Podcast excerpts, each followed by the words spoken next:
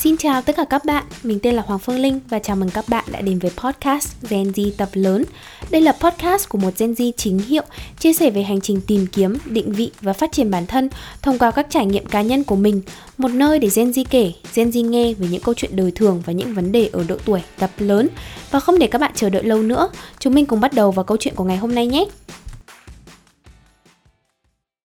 Xin chào tất cả các bạn, chào mừng các bạn đã quay trở lại với kênh podcast của mình.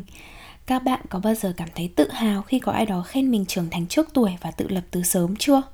Với mình thì mình luôn cho rằng đó là một sự nỗ lực rất đáng tự hào và luôn sướng phỏng mũi khi có ai đó nói rằng là mình chín chắn hơn so với độ tuổi Hồi còn bé thì mọi người rất hay chọc mình là bà cụ non Khiến mình vừa bực mình mà lại vừa tủm tỉm cười vì nghĩ là họ khen mình thông thái xuất chúng.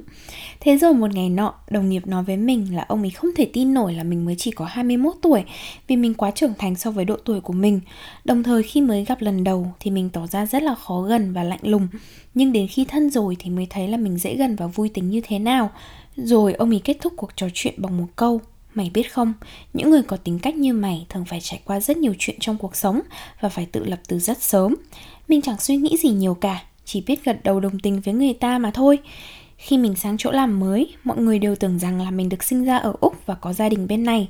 Đến khi mình nói là mình sang Úc từ năm 17 tuổi và mình mới ở đây được 4 năm thôi và mình cũng chẳng có gia đình nào ở Sydney cả thì ai cũng trầm trồ nói rằng là mình chỉ là một baby thôi, you are just a baby mà lại tự lập sớm quá mình vẫn luôn cho rằng cái việc tự lập sớm là một điều gì đó rất đáng tự hào cho đến khi mình có dấu hiệu của trầm cảm phải tìm tới bác sĩ tâm lý thì mình mới nhận ra là bản thân mình đã gồng lên quá sức và luôn cảm thấy lẻ loi trên hành trình trưởng thành của mình mình tỉnh dậy vào dạng sáng ngày hôm sau sau cái buổi tham vấn tâm lý đầu tiên và bật khóc. Sau đây là những dòng tâm thư mình viết ra để trấn tĩnh lại bản thân sau cuộc khủng hoảng lúc 5 giờ sáng ngày hôm đó. Thức dậy vào dạng sáng và bật khóc, mình tỉnh dậy vì khát nước, nhưng vô tình bật khóc vì nghĩ về giấc mơ mình vừa trải qua. Mình mơ rằng bản thân phải kìm nén những nỗi đau về mặt cảm xúc để vẫn cười nói với khách hàng và hoàn thành tốt công việc của mình. Tưởng rằng đó chỉ là giấc mơ hoàn toàn bình thường, nhưng với một kẻ đang tổn thương sâu sắc trong tâm hồn, mình cảm thấy tủi thân vô cùng. Tủi thân vì mình chẳng có điều kiện để dừng hết mọi thứ lại và cho bản thân một khoảng thời gian để chăm sóc sức khỏe tinh thần tủi thân vì buồn đến thế mà vẫn phải cười nói như thể là chẳng có chuyện gì bất ổn đang xảy ra trong cuộc sống cả. Mình buồn vì từ bé đến lớn, mình dường như chỉ có bản thân mình để nương tựa. Mình nhớ lại cuộc trò chuyện của mình với bác sĩ tâm lý. Sau một hồi trò chuyện về quá khứ, cô thốt lên với mình, ôi linh ơi, con giỏi quá. Linh đi làm từ những năm cấp 3 rồi đến năm 18 tuổi con đủ tiền gửi tiền về cho mẹ, sau đó là cho chị. Nhưng đến lúc con gặp khó khăn, con buồn, con lại chẳng muốn chia sẻ với ai vì con sợ rằng mình là gánh nặng của mọi người. Mình bật khóc thật lớn. Cả đời bản thân mình luôn khoác lên mình một cái vỏ bọc mạnh mẽ và độc lập. Mình nói với bác sĩ tâm lý rằng trong thâm tâm, mình luôn nghĩ là mình chỉ có bản thân mình để nương tựa vào. Cô hỏi rằng là mình bắt đầu có suy nghĩ đó từ bao giờ. Mình lại khóc nức nở Dạ từ hồi bé rồi cô ạ. Từ lâu lắm rồi mà có không nhớ chính xác được là từ khi nào nữa. Vì mẹ con hay đi công tác, Còn bố con thì không mấy quan tâm, Nên con luôn nghĩ là mình phải tự độc lập. Mẹ con rất quan tâm và yêu thương con, Nhưng do điều kiện công việc, Mẹ chỉ ở nhà với con nhiều nhất là 8 ngày một tháng mà thôi. Con lớn lên dưới sự chăm sóc của giúp việc hoặc là mợ con con còn xa gia đình từ năm 17 tuổi và một mình đặt chân tới vùng đất mới nữa. Chẳng ai khác, con chỉ có chính mình để dựa vào. Nhưng mà con cũng tủi thân lắm cô ơi. Con chưa bao giờ đủ thời gian để nghĩ về sự cô độc của bản thân mình trong suốt quá trình trưởng thành. Vì sao con lại thấy tủi thân? Cô hỏi thêm. Mình thút thít khóc và nói, con biết đây đều là sự lựa chọn của bản thân mình, nhưng vì bạn bè đồng trang lứa của con vẫn còn đang đi học, được bố mẹ chăm lo, còn con đã phải lo chuyện cơm áo gạo tiền từ những năm 18 tuổi rồi. Cô im lặng một lúc rồi nói, cô rất xin lỗi về những chuyện đã xảy ra với Linh. Linh độc lập và mạnh mẽ, nhưng sâu thẳm bên trong con, con vẫn luôn muốn được chăm sóc và vỗ về. Có lẽ đã đến lúc mình quay về chăm sóc cảm xúc của mình rồi. Cô khâm phục Linh quá vì sau bao nhiêu chuyện con trải qua với những vụn vỡ ở bên trong, con vẫn gượng dậy để có thể đi làm được mỗi ngày là quá giỏi. Không phải ai cũng làm được như con đâu con ạ. Mình thút thít trả lời cô Dạ con cũng tự khâm phục mình lắm cô ạ. Có lẽ đó là sự kiện xảy ra vào ban ngày, dẫn đến cơn ác mộng của mình vào ban đêm. Ác mộng của một người có dấu hiệu trầm cảm là khi họ vẫn phải cười nói và tỏ ra là mình ổn, ngay cả khi họ đang có sự hỗn độn về mặt cảm xúc ở bên trong. Họ phải nút nước mắt vào trong để tiếp tục đối diện với những người xung quanh. Ác mộng của một người mới lớn là cảm thấy mình chỉ có một thân một mình để chống lại cả thế giới dù biết là mình có gia đình, có bạn bè ở bên cạnh quan tâm chăm sóc, nhưng vì từ bé đã phải tự khôn tự lớn nên mình đã quá quen với cảm giác một thân một mình rồi. Cả đời mình luôn tự hào vì mình lớn hơn tuổi và độc lập mà không cần nương tựa vào một ai. Nhưng rồi mình thức tỉnh để nhận ra rằng đó không phải là niềm tự hào mình coi sự độc lập và trưởng thành của bản thân là niềm tự hào, đơn giản là để chôn lấp đi cái nỗi đau rằng mình đã cô đơn trong suốt hành trình trưởng thành. Mình đã quá quen với cảm xúc cô đơn đó đến nỗi mình luôn nghĩ rằng việc mình giữ nỗi đau trong lòng không nói cho ai là chuyện rất bình thường.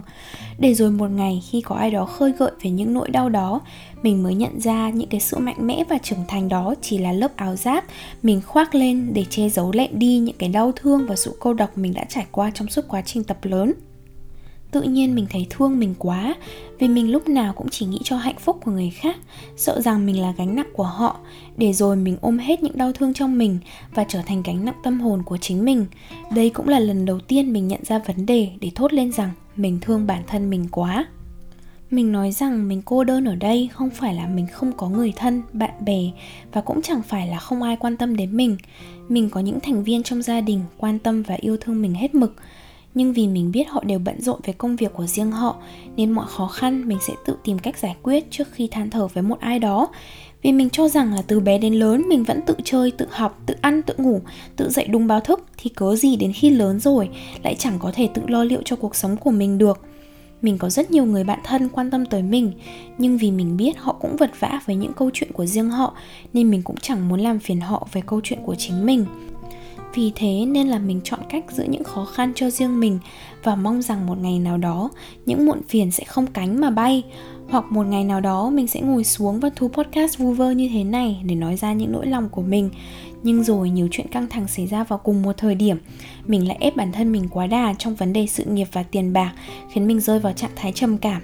Mình tham vọng thành công thật sớm vì mình không muốn đến khi có gia đình vẫn phải đôn đáo lo chuyện tiền bạc mình muốn giàu sang thật sớm để có điều kiện và thời gian về chơi với gia đình chị gái hay là đi du lịch cùng mẹ. Du lịch cùng mẹ và nói chuyện cùng chị gái luôn là ước mơ thời thơ ấu của mình. Mình ép mình phải làm việc cật lực từ khi còn trẻ để mình có đủ điều kiện mua lại cái sự xa hoa mà tuổi thơ mình không có được, đó chính là thời gian với gia đình.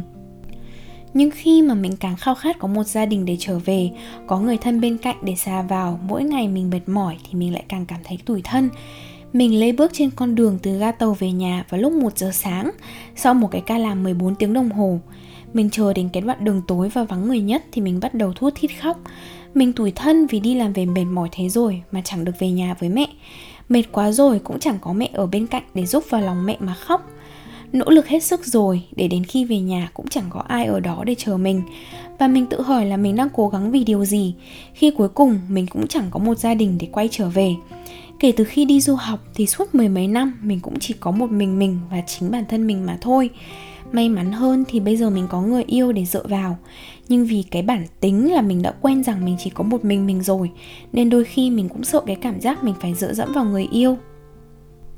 Kể từ khi có nhận thức thì mình chỉ chăm chăm vào chuyện học hành, sự nghiệp và tiền bạc tình yêu có cũng được, không có cũng chẳng sao. Gia đình thì vẫn là sự ưu tiên, nhưng mình cũng chẳng chuyên tâm vào gia đình như cách mà mình chuyên cần trong chuyện học hành hay sự nghiệp.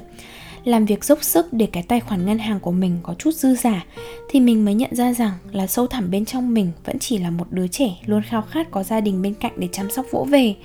Mình lao đầu vào công việc với hy vọng là có thể tìm kiếm hạnh phúc ở trong đó vì mình luôn nghĩ là chỉ có trong công việc mình mới có thể tự chủ trong niềm hạnh phúc của bản thân.